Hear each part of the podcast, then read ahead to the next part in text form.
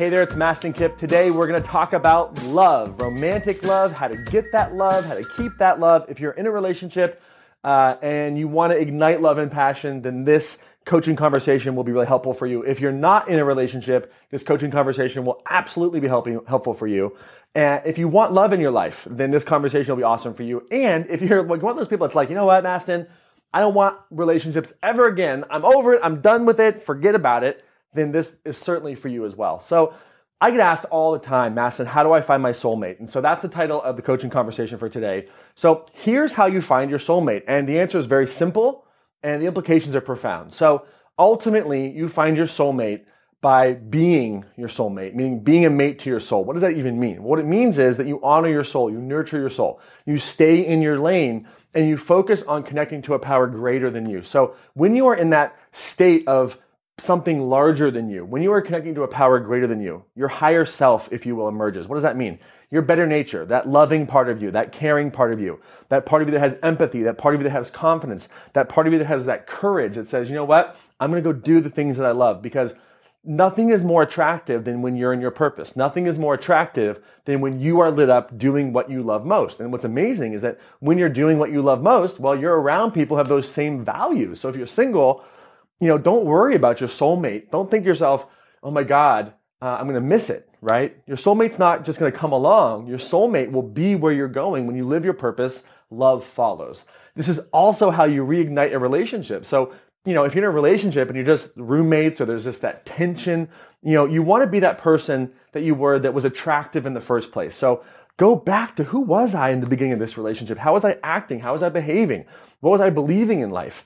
And then really ask yourself, am I in my purpose? Am I taking care of myself every single day? Am I practicing the fundamentals of putting my purpose first, of lighting myself up, of taking care of my self-care, of, you know, calming the mind through yoga and meditation?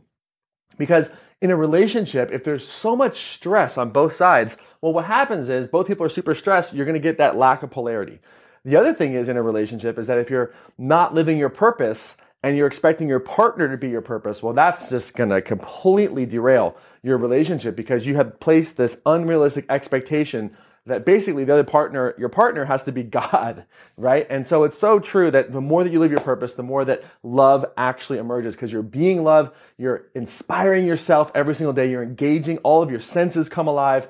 That is the power of living your purpose. So a relationship, a romantic relationship is the byproduct of living your life's purpose. It's your relationship is not your sole purpose. It's important to understand this.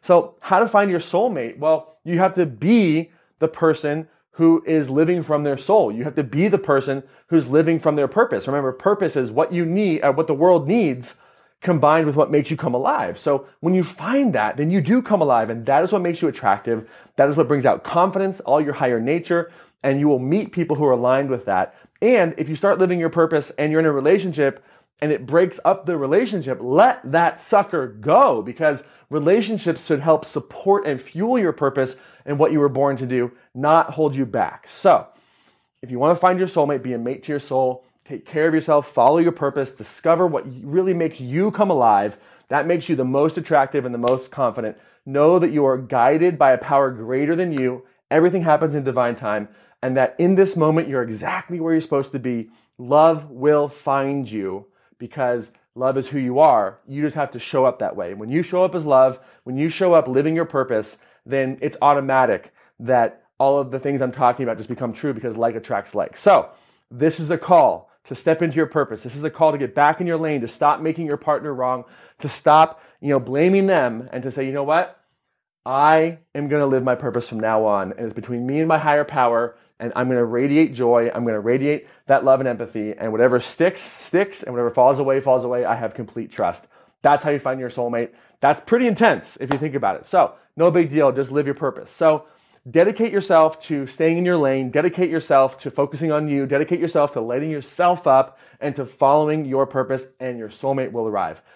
My most important desire is that you actually apply these coaching conversations. So, how can you stay in your lane today? How can you stop blaming other people? How can you focus on what lights you up? What courageous decision can you make to live in the direction of your purpose? What help do you need? What mentorship do you need?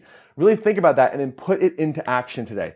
As always, my greatest wish for you is to get out there, take action, and make it real. We'll see you soon.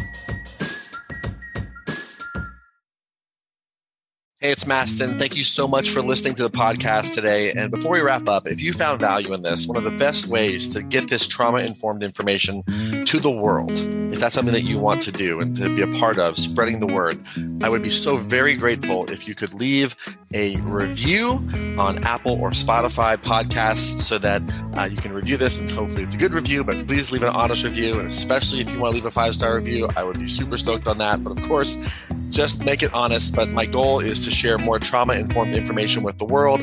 And I need your help to spread this information. And reviews matter. So if you feel called to do that, we'd very much appreciate it. If you got value from this episode and from this podcast, would very much appreciate it. And uh, thank you so much for hearing me out. And if you feel called, please leave a review on Apple or Spotify, and we'll see you in the next episode.